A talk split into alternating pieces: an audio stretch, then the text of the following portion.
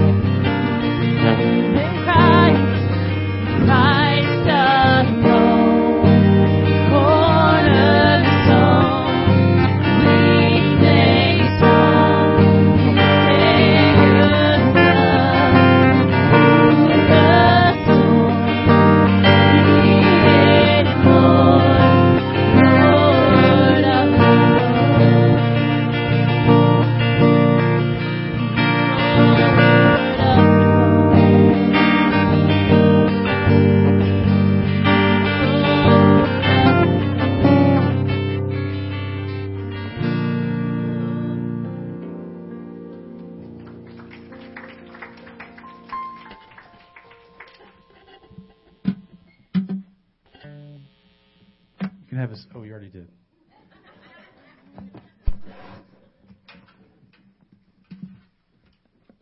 Please remain standing. Thank you, Elise, and thank you so much, uh, Jonathan and Shelby and Ainsley, for leading us in worship today. Um,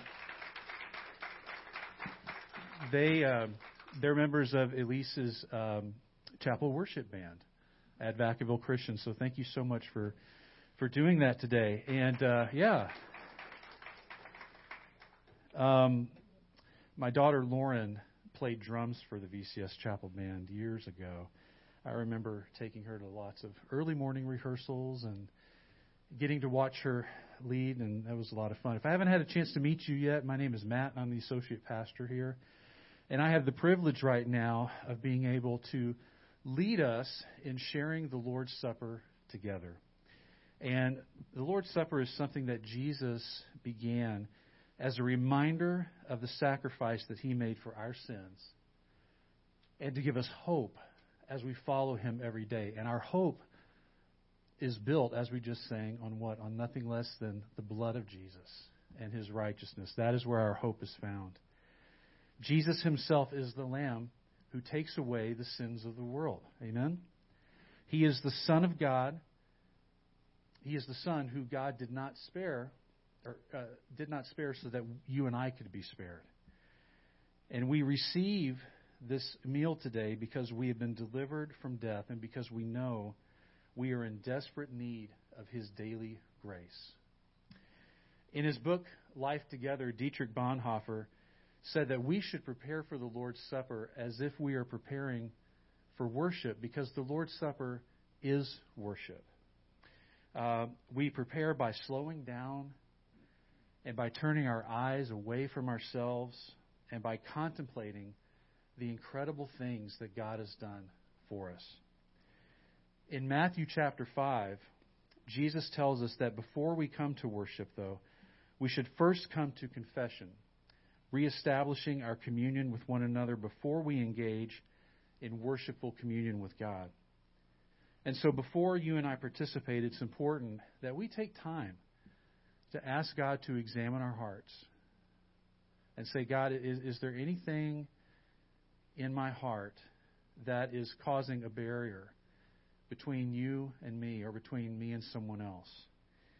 Um, and I'd like that, that's hugely important, and I'd like to give us an opportunity to do that right now. So I invite you to take a couple of moments right now, just between you and God, to prepare your heart for this uh, special time of, of, worship through communion.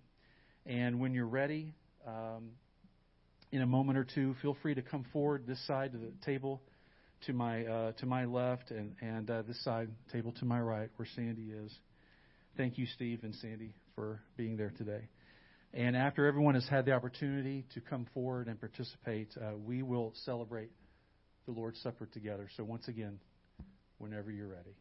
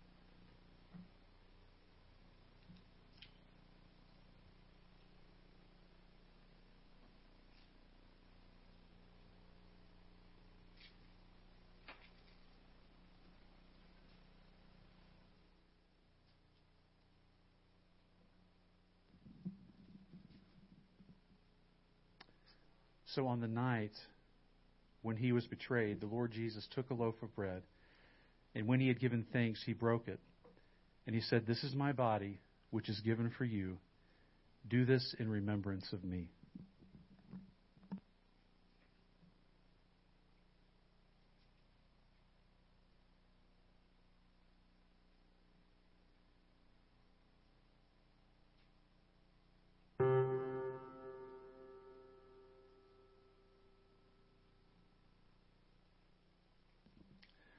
Is returning. In the same way, he took the cup after supper, saying, This cup is the new covenant between God and you, sealed by the shedding of my blood. Do this in remembrance of me as often as you drink it.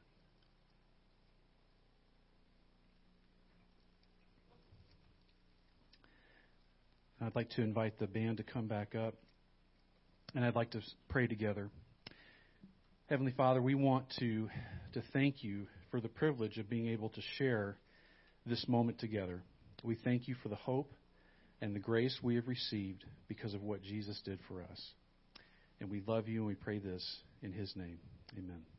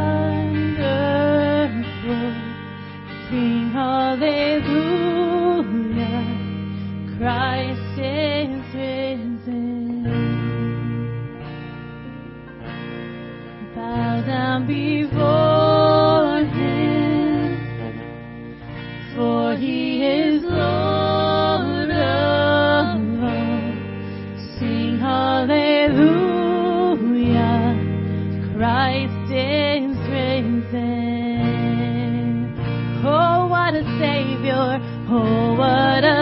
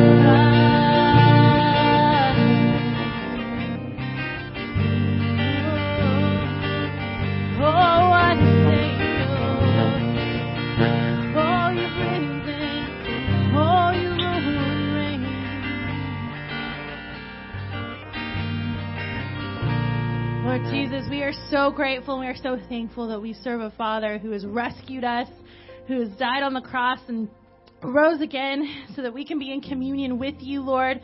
Um, God, we are just so in awe and so thankful that we serve a loving Savior who is intentional and, and detailed and pursues us and, and comes and meets us where we are and, and draws us into further and deeper and wider things, God. And, and we just love you, God. We, we love you for your sacrifice. We love you for your um, pursuit of us.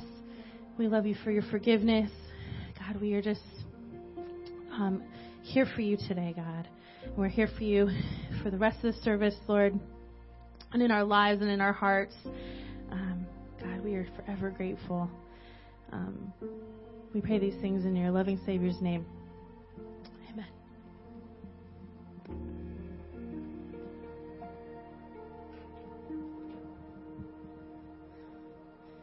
All right, that was awesome. I love seeing young people leading worship. Thank you guys. Thank you.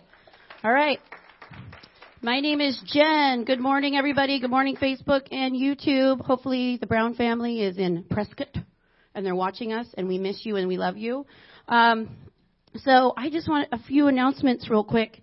Uh, it is our family worship Sunday, so all of our kids are going to be joining us in here today. I'm going to have a special guest coming up and joining me in a few minutes to do a little lesson for the kids.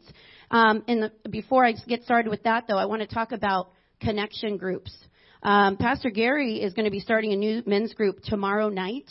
If you have not plugged into a group, I would highly recommend it. A lot of these faces, ladies around here I see, are people that I have connected with personally in connection groups. And that means that we go beyond good morning on Sunday. It means that we pray for each other, that we know what's going on in each other's lives, and we have a special bond and a special relationship. And that's what God wants for us. He wants us to live our lives in relationship. So I would highly encourage you to join that. If you're not a man, you're a woman, don't worry because Miss Carolyn is going to start another ladies group next month. So we are not going to be left out for long, okay?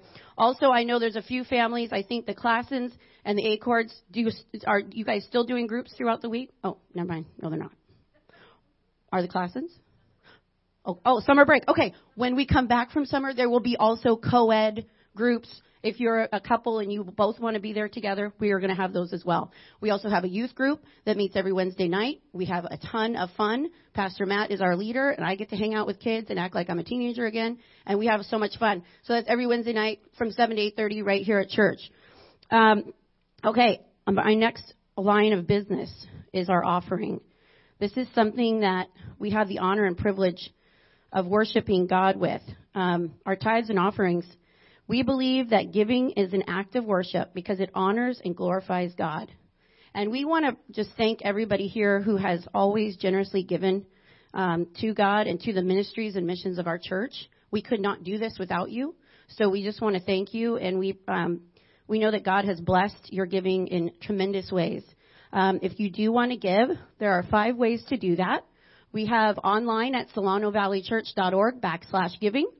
We have uh, a, an SBC app. You can just go on there and tap give. You can send your check to 1307 Oliver Road, Fairfield, California, 94534. You can text the word give to 707-883-3019 or the old fashioned way. Well, actually the old fashioned way was passing around the basket. We don't do that anymore, but we have a metal slot in the back uh, behind Mr. Nathan back there. You can just stick it right in there, and we will get it that way. Um, okay, I would like to introduce a very special young lady. Her name is Soul Tenty. Can you please come join me, Soul? Woohoo! All right.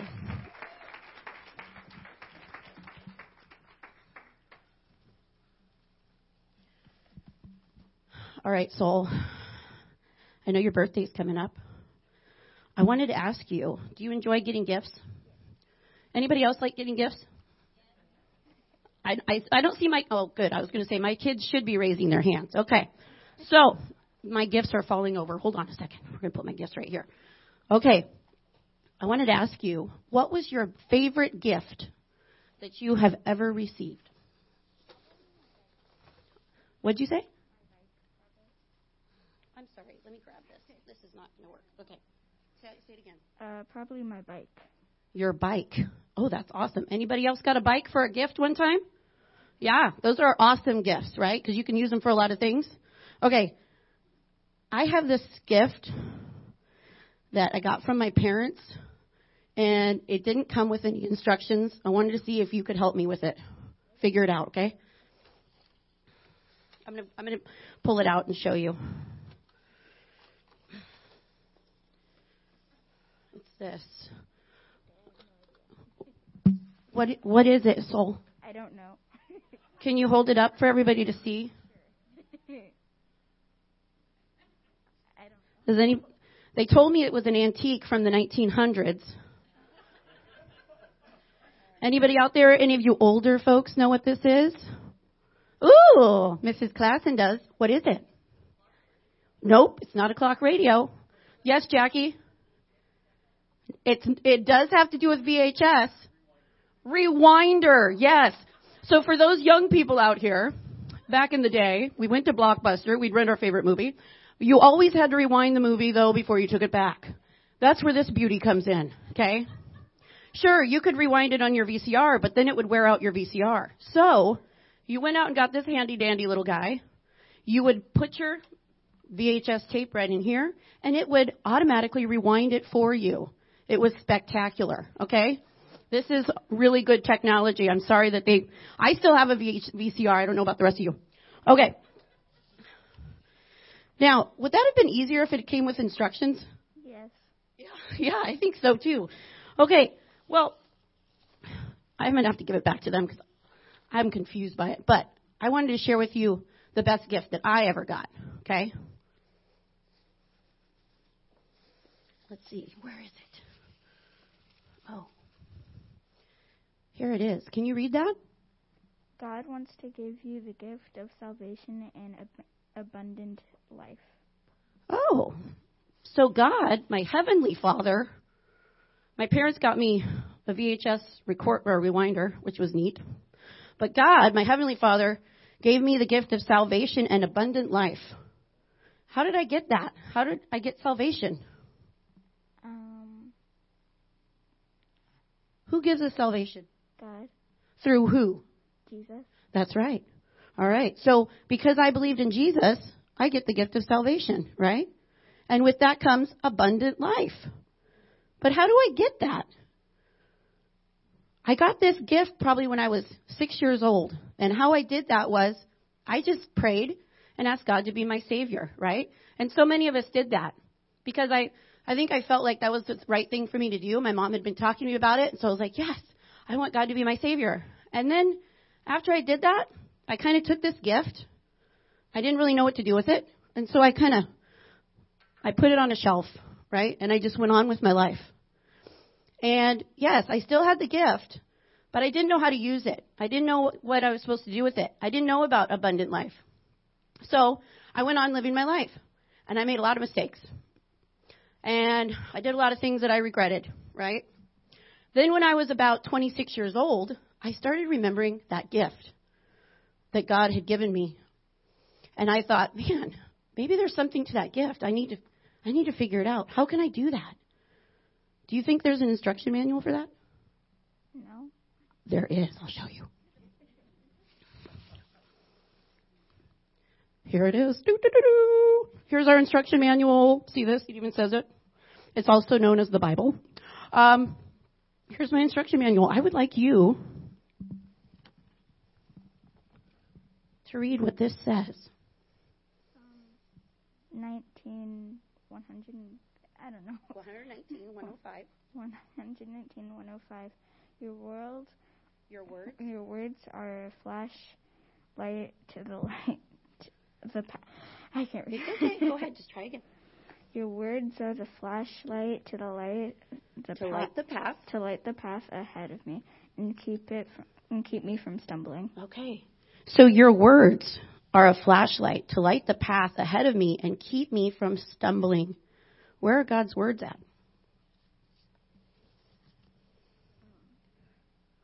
In the Bible, That's right, in the Bible. This is where God's Word is. This is His instruction manual. This is where we find out about how to be saved. This is where we find out why God wanted to save us. This is where we find out how to live an abundant life. Okay? And once we start grabbing our, once I got my gift off the shelf and I got this, and I joined a support group called Church, where other people were there that had the same gift as me and they wanted to learn how to really use it. That's when I started to grow in my faith and that's when I, my life started to change because I started to apply what the Bible was saying and what it was doing instead of just walking blindly through life. Okay? So, that's what I want you guys to get. When you get a gift, you always read the instruction manual. My dad is big on that. When you get the gift of salvation, that's just the beginning. You have to pull out your instruction manual. You have to get with people who are other believers. You ask questions and you pray and do all those things. That's how you grow. You don't just take the gift and put it on a shelf. Okay? Got it, Soul? Got it. All right. Thank you so much for your help today. Everybody gives Soul a round of applause. All right. And I just want to introduce our fearless leader, Pastor Gary. Come on down, Pastor Gary. He is going to continue his series in John. All right. I don't know how fearless I am, but uh, but thank you, thank you. So uh, hey, uh, good morning, everybody. Good to see you guys. Thanks for being with us today. And uh, last week, everybody have a good week this week? Okay, a couple of you. All right, I had a good week. We had a really, really good time on Monday night. At least I did with some of the guys in our church. Uh, we had about ten men who. Uh, uh, gathered together at, at our house in our backyard. We did a, a barbecue back there, and, and I managed to cook our tri-tip without catching it on fire, which is pretty awesome. And uh, but we had a good time. Uh, you know, one of the things that is really so important for us, and Jen just highlighted that for us, is all of us need really good, healthy connection. Uh, we really need, all of us need a place to belong. We need a place to belong, and we need a place where we find, uh, well, I, I like the way Jen said it. You know, church is like a support group. It's, it's a support group for people who want to follow Jesus. And, uh, and, and none of us are perfect. No church is perfect, but we have a perfect Savior. And um, but connection is hugely important for us. So uh, one of the things that you know I like connecting with people over coffee. So anytime any of you would like to know more about the church, if we want to connect with me, of our staff, we would love to do that. Uh, other ways that you can connect in our church, uh, plugging into a ministry team. Uh, there's always a need for help with our children's ministry team, our student ministry team. We always need some help with our tech support, so you can connect that way. And then the other way is through uh, our connection groups our small groups. And so, uh, as Jen said a moment ago, I'm kicking off a brand new group tomorrow for men at 7 p.m. It's going to be right here.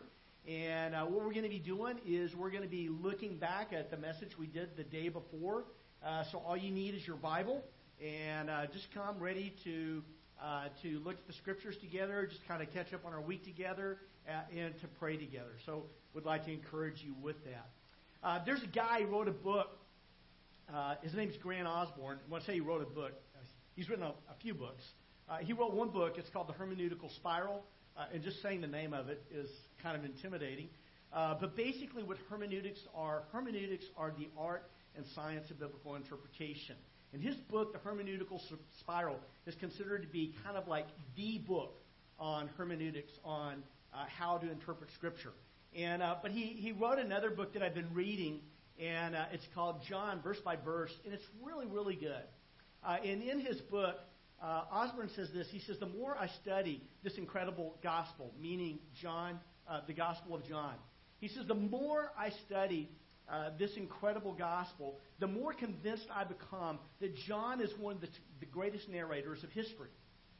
Uh, this may, be, may well be the best written book in the Scripture. He says the way John tells a story, uh, the dramatic portrayals he weaves into his narratives, and the theological depth of his pr- uh, presentations all demonstrate the wonderful writing gifts God has given him. Then he says this. He says, All Scripture is God breathed. Basically, what that means is all Scripture is inspired by God. We read that 2 Timothy 3.16. Uh, 3.16. But he says, but all discussions of inspiration recognize that God uses the mind and personal abilities uh, of the individual writers, and John's are extraordinary. Uh, and then he says this about John chapter 6. He says, This chapter uh, is expertly put together and brings out G- Jesus' genius for weaving metaphors into exciting tapestries of truth. Basically, what Osborne is saying is the Bible, the Bible is fantastic literature.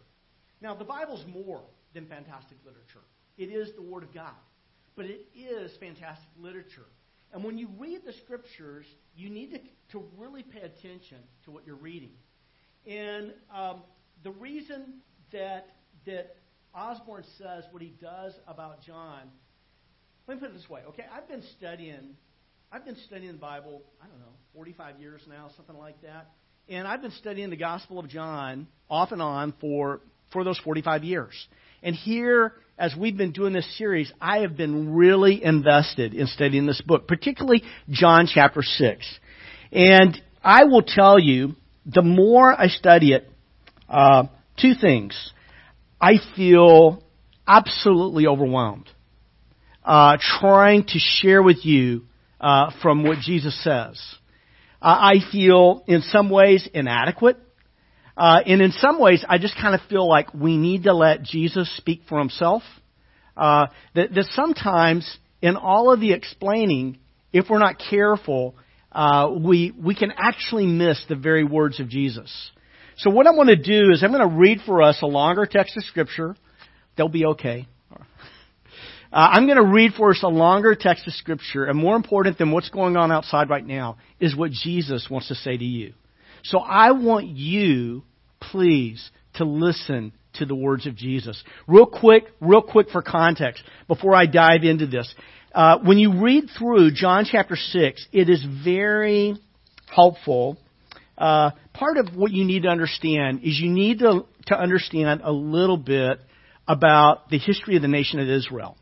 And many of you, I know many of us, we know the story of, of uh, how God brought the, the nation of Israel out of Egypt under the leadership uh, of Moses. And we know that how God was faithful to this people.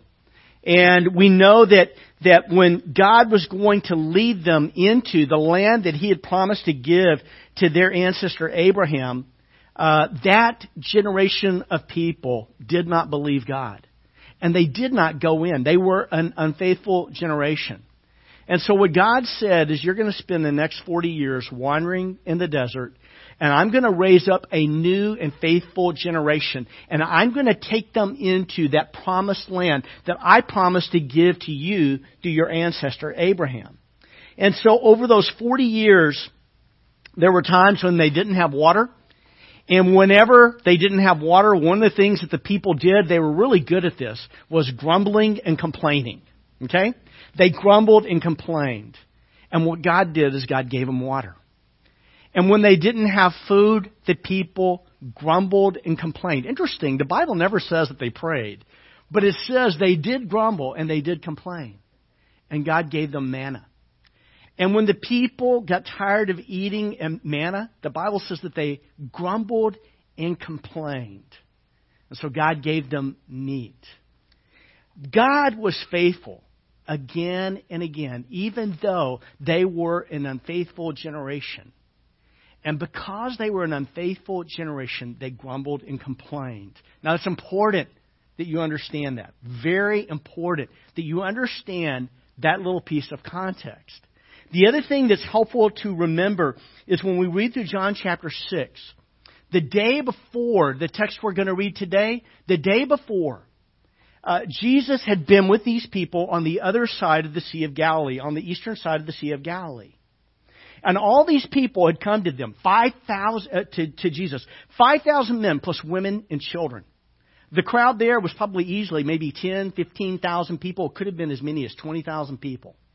And they were hungry. And what Jesus did was he took five small loaves of bread, barley loaves. He took two small fish and he multiplied it and he fed all of those men, all of those women, all of those children. And after everybody had eaten all that they wanted to eat, they picked up 12 basketfuls of food the next day, or that, that same day.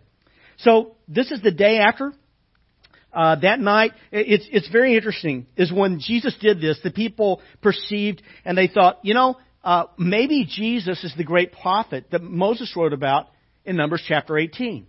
And the Bible says that, that the people wanted to take Jesus and make him into a king. And the problem was with this is that they really wanted to make Jesus into their kind of a king.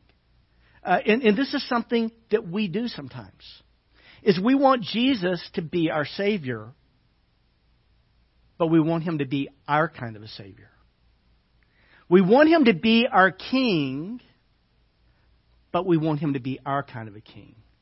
Which means we kind of want him to be in charge of our lives, except when doing so isn't, doesn't necessarily agree with us. What they were looking for is they were looking for a king who would break the yoke of Rome and lead them to liberty. But what Jesus wanted to do was to break the yoke of sin and lead them to true liberty, a liberty that comes in Christ. The people, they go, they're searching for Jesus. Verse 25 says, when they found Jesus on the other side of the lake, that's the Sea of Galilee, they asked him, Rabbi, when did you get here? Jesus answered, and he said this, he said, Very truly, or truly, truly, I tell you, you are looking for me, not because you saw the signs, the miraculous signs I did. You're looking for me not because you saw the signs I performed, but because you ate the loaves and had your fill.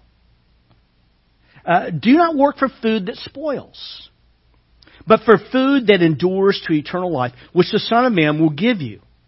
For on him God the Father has placed his seal of approval. Then they asked him, What must we do to do the works of God? Interesting. This is where religion always fails. See, in religion, people are always trying to work their way to God. They're always trying to follow this rule, and this rule, and this rule, and the next, and the next, and the next. And they think that somehow they can achieve their righteousness on their own by keeping rules. So they ask, what must we do to do the works God requires? And Jesus answers them. He says this. He says, the work of God is this. To believe. To believe. To believe in the one that He, God the Father, has sent. So they asked him, fascinating question. They asked him, what sign then will you give that we may see it and believe you? Now, he just fed all these people. And now they're asking for another sign. By the way, after he had fed those thousands of people, he walks across the Sea of Galilee. I mean, that's kind of a fantastic sign. And before this, he had healed a man who had been uh, crippled for 38 years, and he had done many other miracles uh, with many other people. And they had seen all these signs. But now they ask this, what sign then will you give that we may see it and believe you? What will you do? Our ancestors ate manna in the wilderness as it's written. He gave them bread from heaven to eat. So basically they're saying this. For 40 years, every day, Moses gave us a happy meal. For 40 years, we had a happy meal for breakfast, lunch, and dinner every day for 40 years. What are you going to do? What are you going to do, Jesus? Are you, you with me here? Jesus said to them, He says, Truly, truly, I tell you, it's not Moses who's given you uh, happy meals, uh, who gave you bread from heaven, but it is my Father who gives you the true bread from heaven. For the bread, God, uh, the bread of God is the bread that comes down from heaven and gives life to the world. Sir, they said, always give us a spread. By the way, when you read that, there might be a hint of sarcasm in it. Okay? This should be very familiar wording to you. When you read these words, you should think of John chapter 4 when Jesus comes to a woman, a Samaritan woman, by a well and asks her for a drink. And when Jesus says, hey, if you knew who I was and you knew who the one who was who was talking to you, you would ask me and I'd give you living water. And she said, you know, well, give me this living water. There's a hint of sarcasm in it. Same thing here. Then Jesus declared, I am the bread of life. Whoever comes to me will never go hungry, and whoever believes in me will never be thirsty. But as I told you, you have seen me and still you don't believe. All those the Father gives me will come to me. Listen to these words. Okay? Know a couple of you came to me after church last Sunday a little bit uncomfortable with this. That's okay. That's okay. It's okay to be uncomfortable with the words of Jesus, but be careful not to dismiss the word of, words of Jesus. Be careful when you hear the words of Jesus. If they disagree with how you think things are supposed to be, be very careful of reinterpreting the words of Jesus to eliminate any offense. Jesus says this All, which means all, okay, means everyone. All those the Father gives me will come to me, and whoever comes to me, I will never drive away. For I've come down from heaven not to do my will, but do, to do the will of Him, the Father, who sent me. And this is the will of Him who sent me, that I shall lose none of all those He has given me, but raise them up the last day. There is really important stuff here I want us to get into in a second, okay? For my Father's will is that everyone who looks to the Son and believes in Him shall have eternal life and I will raise them up the last day. At this, guess what they, guess what they do? What are the people going to do? What do you think? They just heard this part of the message of Jesus. What, what do the people of Israel do? They grumble. At this, at this, um, where am I at? I turn pages when I breathe too hard. Okay. At this, the Jews began to grumble about him because he said, I am the bread that came down from heaven. They said, Is this not Jesus, the son of Joseph, whose father and mother we know? How can he now say, I have come down from heaven? Now remember, Jesus is in Capernaum, not far from Nazareth. Uh, probably most of the people in this community would have known both Joseph and Mary. Joseph, the stepfather of Jesus, obviously Jesus being the Son of God. But they would have known Joseph and Mary. And so they're kind of dismissing Jesus as anybody significant and important because they knew who his parents were. Says, Is this not Jesus, the son of Joseph, whose mother, father and mother we know? How can he now say, I have come down from heaven? Verse 43. Jesus says, Stop grumbling among yourselves. No one can come to the Father who sent, uh, no one can come to the Father unless the Father who sent me draws them. And I will raise them up at the last day. It is written in the prophets that they will all be taught by God. Everyone who has heard uh, the Father and learned from Him comes to me. No one has seen the Father except the one who is from God. Only He has seen the Father. And then Jesus says it again. Uh, it, he, he, says again, truly, truly. And, and basically he's saying, look, folks, pay attention. Truly, truly, very truly.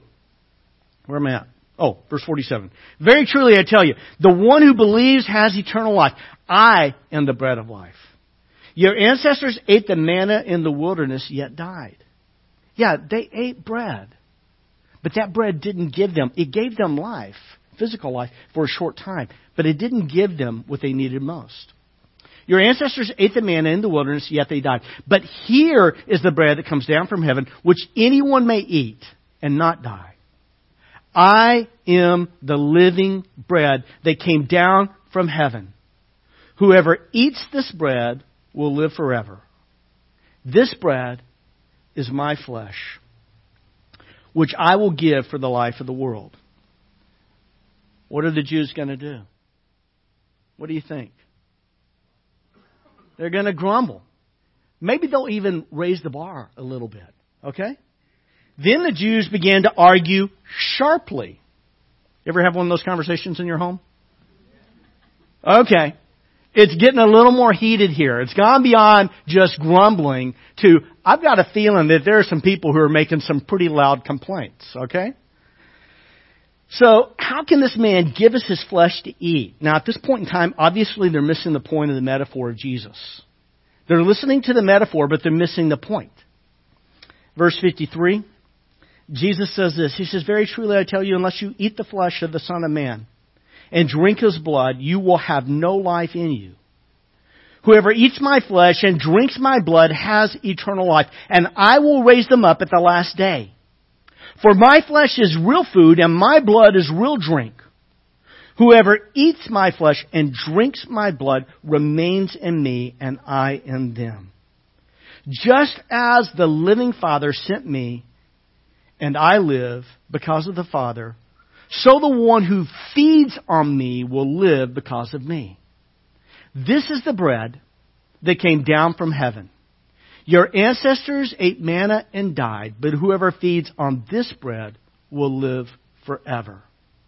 He said this while teaching in the synagogue in Capernaum. Let me pray us, and I want to share with you a few observations and make a point if I can.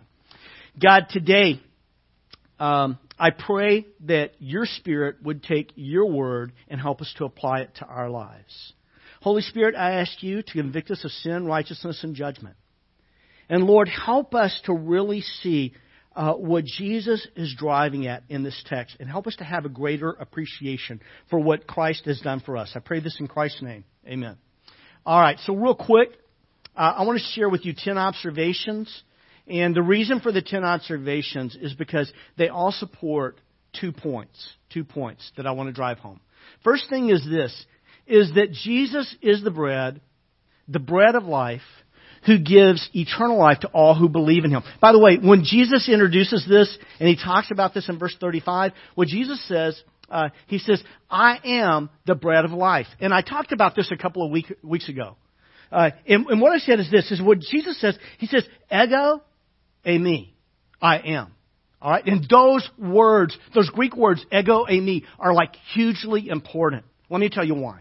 Really, first of all, uh, okay, let's get the words down. Ego, eimi. Can anybody say that? Ego, eimi. Okay, so like kind of like let go my ego.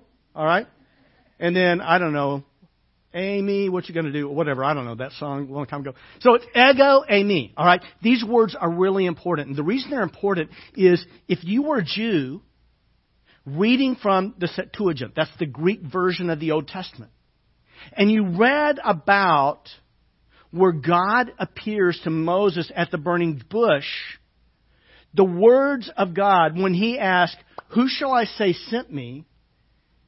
And what God says to Moses is He says this I am that I am has sent you. And those words, originally written in Hebrew, but then translated into Greek, are ego, eimi. And what happens is you read through the Gospel of John, this is not this is, this is important and this is significant. If you miss this, you miss the, uh, a huge part of the Gospel of John. Seven different times, Jesus is going to say, ego eimi. He's going to say stuff like, I am the bread of life.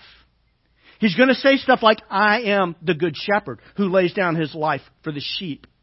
He's going to say stuff like, I am the way, the truth, and the life. I am the resurrection and the life. Over and over and over again, Jesus is identifying himself as Yahweh of the Old Testament.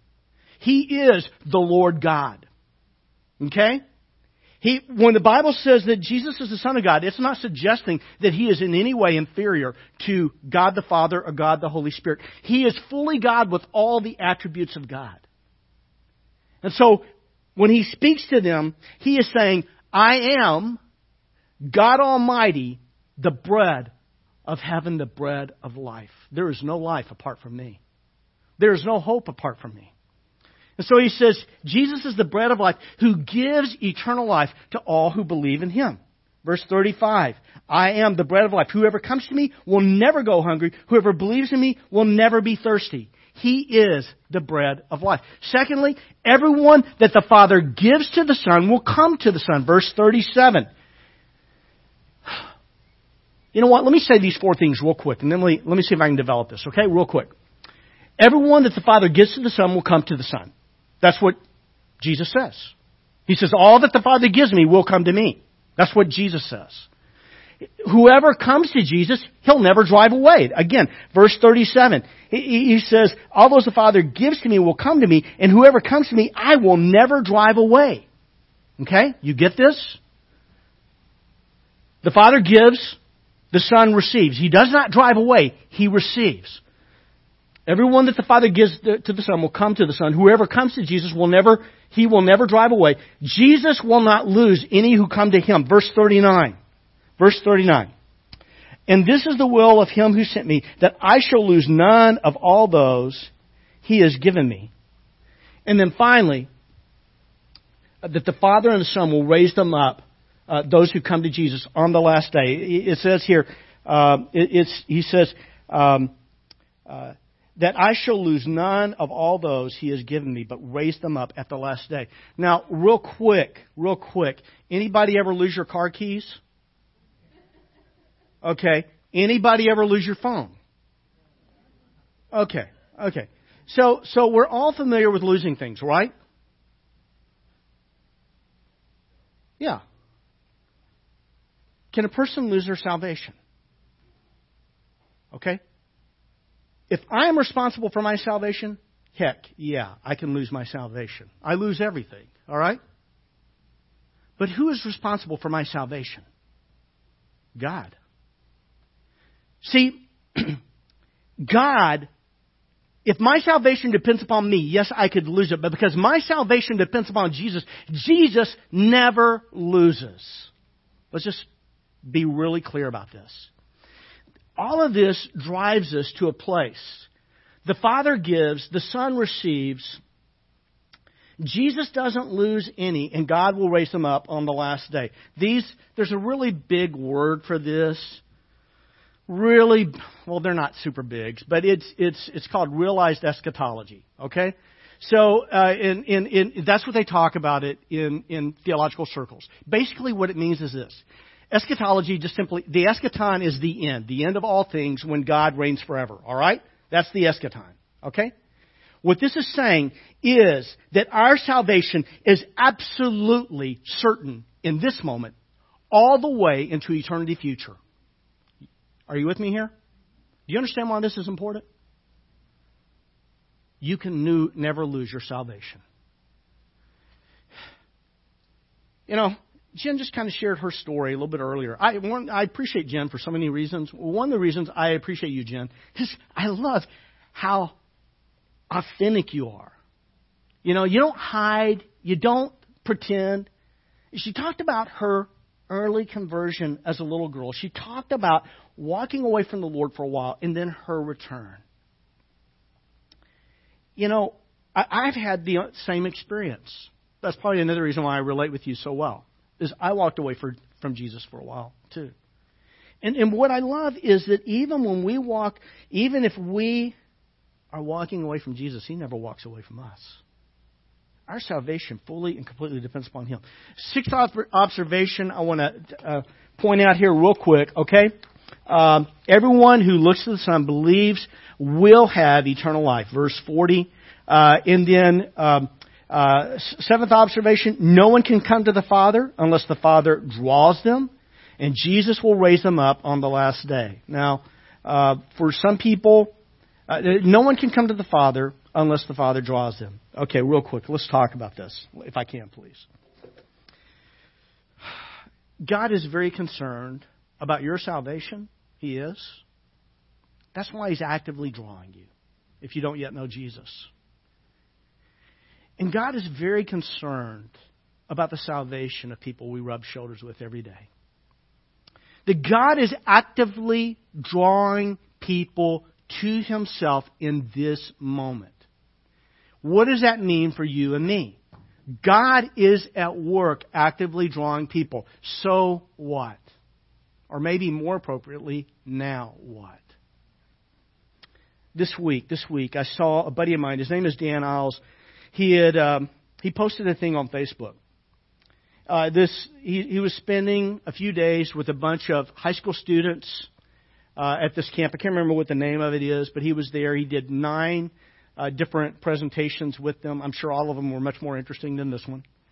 Uh, but they had about 70 kids who were there, and uh, 27 of those kids made first time decisions that they wanted to follow Jesus as their Lord and Savior.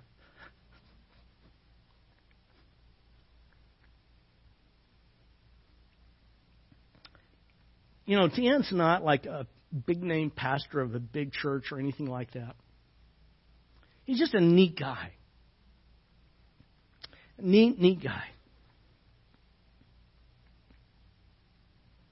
God was working through Dan.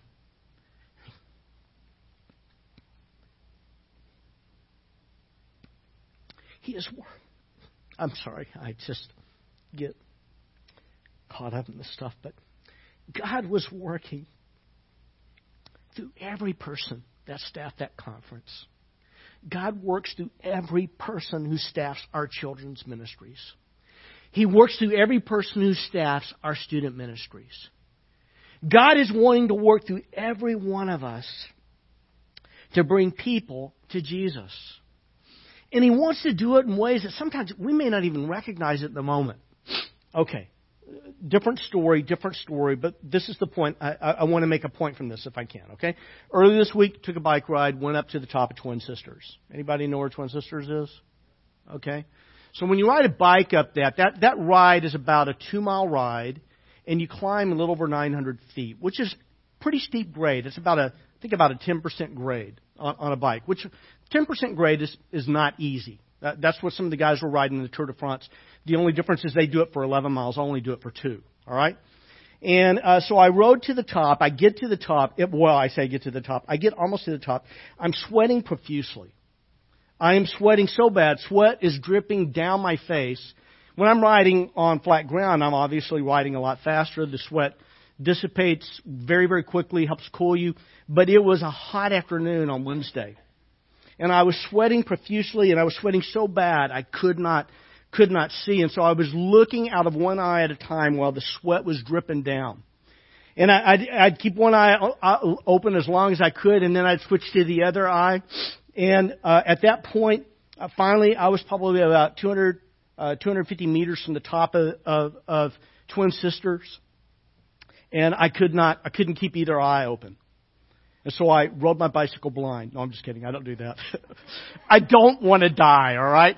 So I get off my bike. This is not about a bike ride. I don't know why I'm doing all this. I get off my bike and I'm immediately sick and I think I'm going to pass out. Seriously. So I walk because I don't want to pass out. I don't just, you know, it's not my thing, all right? So I'm walking, I'm pushing my bike that last 200, 250 meters to get to the top, find what little shade I can find, drinking my water, eating an energy bar, and a guy rides his, drives his truck up, all right? Guy drives his truck up. How random is this? All right? Does this feel random to you? I'm on a bike ride. I don't have an appointment on the top of Twin Sisters. You know, I don't typically schedule appointments there. God brings this guy up. Um, I'm not gonna. I won't say his name. Uh, we'll just say his name is. I don't know. Say his name is Sam. All right. I got a friend named Sam. We'll just say his name is Sam. Sam comes up and uh, sees me up there on my bike. He's a cyclist. He knows it's a hard climb. There's immediate respect because it's not an easy climb. And with that comes lots of conversation. Lots of conversation. The point is this at the end of the conversation, I said, Hey, can I give you something? This was totally natural in the moment. Totally natural. You know, I, I tell you all about these little invite cards we have at the back of the church. I keep them in my saddlebag in my, my bike because I had an opportunity to invite a guy to our church a while back on a bike ride, and I didn't have one with me. So now I keep them in there. So I said, Hey, can I give you something? He said, Sure. And so I said, um, You know, I pastor a church here in our community, Solano Valley Church, meet at 10 o'clock Sunday mornings. Can I give you a card? And immediately he's like, Did I say anything profane while I was talking with him? Uh, I saw the bubble over his head, okay? And, uh, but you know, it was, it was really cool is because we ended up having this neat little conversation. The whole point is this, is he said, you know, I'm not really a big, I'm not really into organized religion. And I said, well, we're disorganized religion, please come. Um, so, no, I just kidding, I didn't say that. But anyway, I, you know, for me, I was like, um, you know, but we, we continue to engage. He ended up texting me later. And, and the thing is, is that that I don't believe that I am ever the one and only person to bring people to Jesus. I don't look at Dan's story and say, wow, his was a success because 27 kids came to know Jesus. And in my case, you know, Sam's not here today. Okay? I am not, I am not Sam's one and only.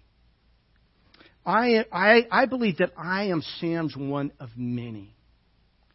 I believe that every one of those 27 young men who came to know Jesus this last week, Dan was not the one and only. He was one of many. There have been people through the years, and I was thinking about this earlier this week. I was thinking about a Muslim I shared the gospel with in the summer of 1987 in Budapest, Hungary. I was thinking about a, a philosophy professor from the University of Missouri that back in the 1980s ran into him on a ski slope and was sharing the gospel with him. And I, I, I think about these different conversations, and those conversations were fantastic conversations where neither one of those guys came to know Jesus. But I still pray for those guys.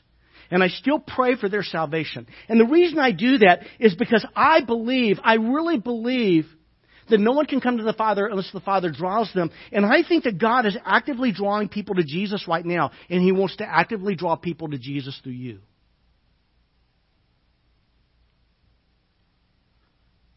I do.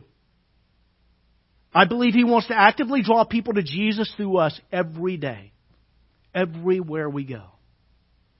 This is why I think that being kind and respectful is so important. This is why I think that a lot of talks about politics needs to go away, especially if you're despising a political party. This is the reason I think that we should treat people, all people, with respect and honor. Because God wants to save all kinds of people. The people that we are interacting with.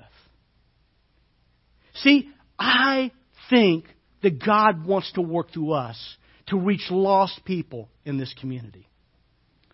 Let me, let me finish this real fast. I'm sorry. Um, no one? Okay, what? We're on, where are we at? Nine? Everyone who believes in Jesus has eternal life. And then finally, this is the bad one. I don't like this one. When people are spiritually hard hearted, when people are spiritually thick headed, Jesus relentlessly presses his metaphor and calls for a response. When Jesus says, talks about eating his flesh and drinking his blood, blood, those are repulsive words. Would you not agree? Would you also agree that Jesus probably is not trying to get people to do cannibalism here? I don't think he's teaching cannibalism. But what he is saying is that I am your sacrifice. By the way, this was Again, sacrificial language. What do you do with the Passover lamb? You eat every bit of it. Okay? And so Jesus is pressing the metaphor and calling for decision.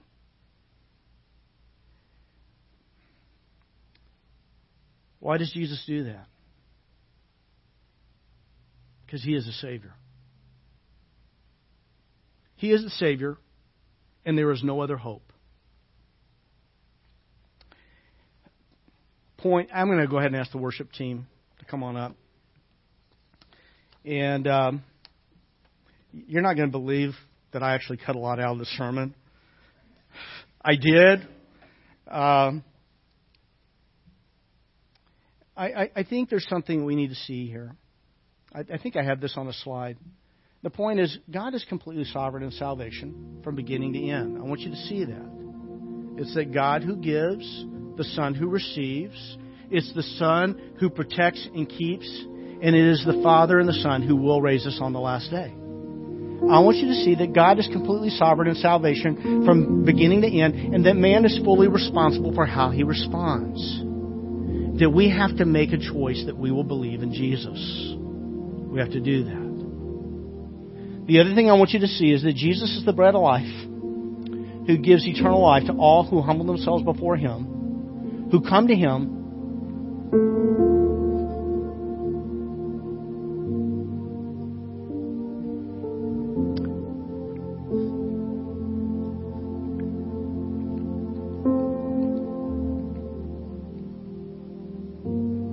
who look to Him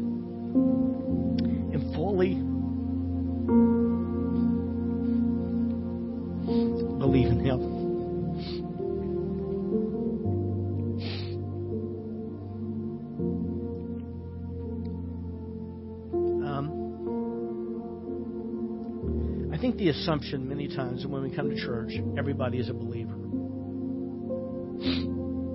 And I hope and pray everybody in this room is a believer.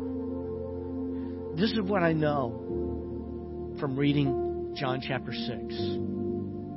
Is that after Jesus said this, many of his disciples no longer followed him. And it's not church attendance that makes anybody a Christian. It's not doing a lot of good works that makes anybody a Christian. It is faith in Christ and what He has accomplished for us. And if you haven't made that decision to put your faith, your hope, your trust in Jesus, I want to encourage you to do that. And just a simple, the Bible says that, that everyone who calls on the name of the Lord will be saved. And it's just a simple prayer that just says, God, I'm a sinner, and I am. I mean, anybody who knows me well knows I'm a sinner. And by the way, anybody who knows you well knows you're a sinner too. Um, I'm a sinner, and I need Jesus.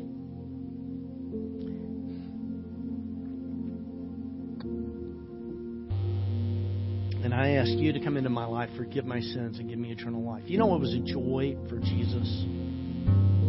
to leave.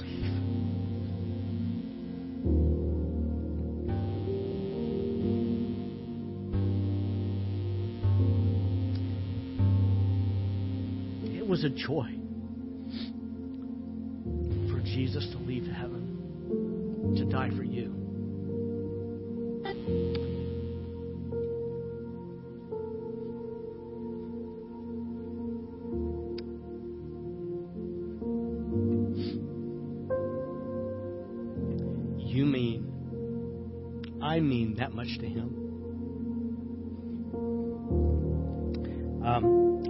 close this out in prayer. If any of you would like to know more about how to follow Jesus or how to grow in your walk with Jesus, We'd love to help you with that. You can call me, you can email me, you can reach me through our you can reach me through our our phone app, you can reach me through our our website. If you know my number, you can call me, um, or you can just meet me at the door. But would love to talk to you more. And uh, let me close out in prayer and I'll hand it over to the worship team. Okay?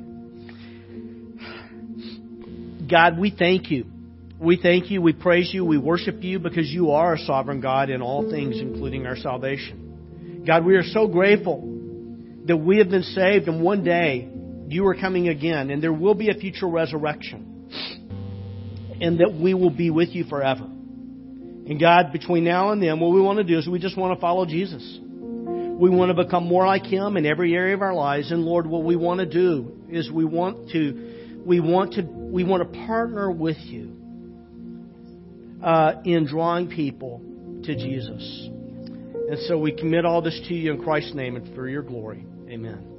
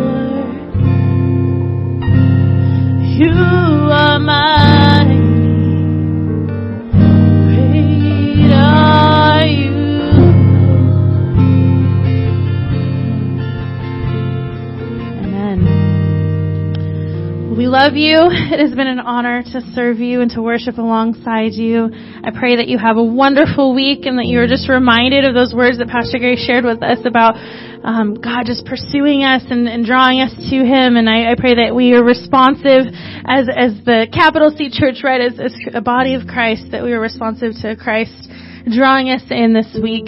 So I hope you have a great week. And don't forget, as Pastor Gary mentioned, there's the invitation cards on the back table and, and be that person. Be the, be one of the many for, for the people around you in your, in your world that God has drawn you to.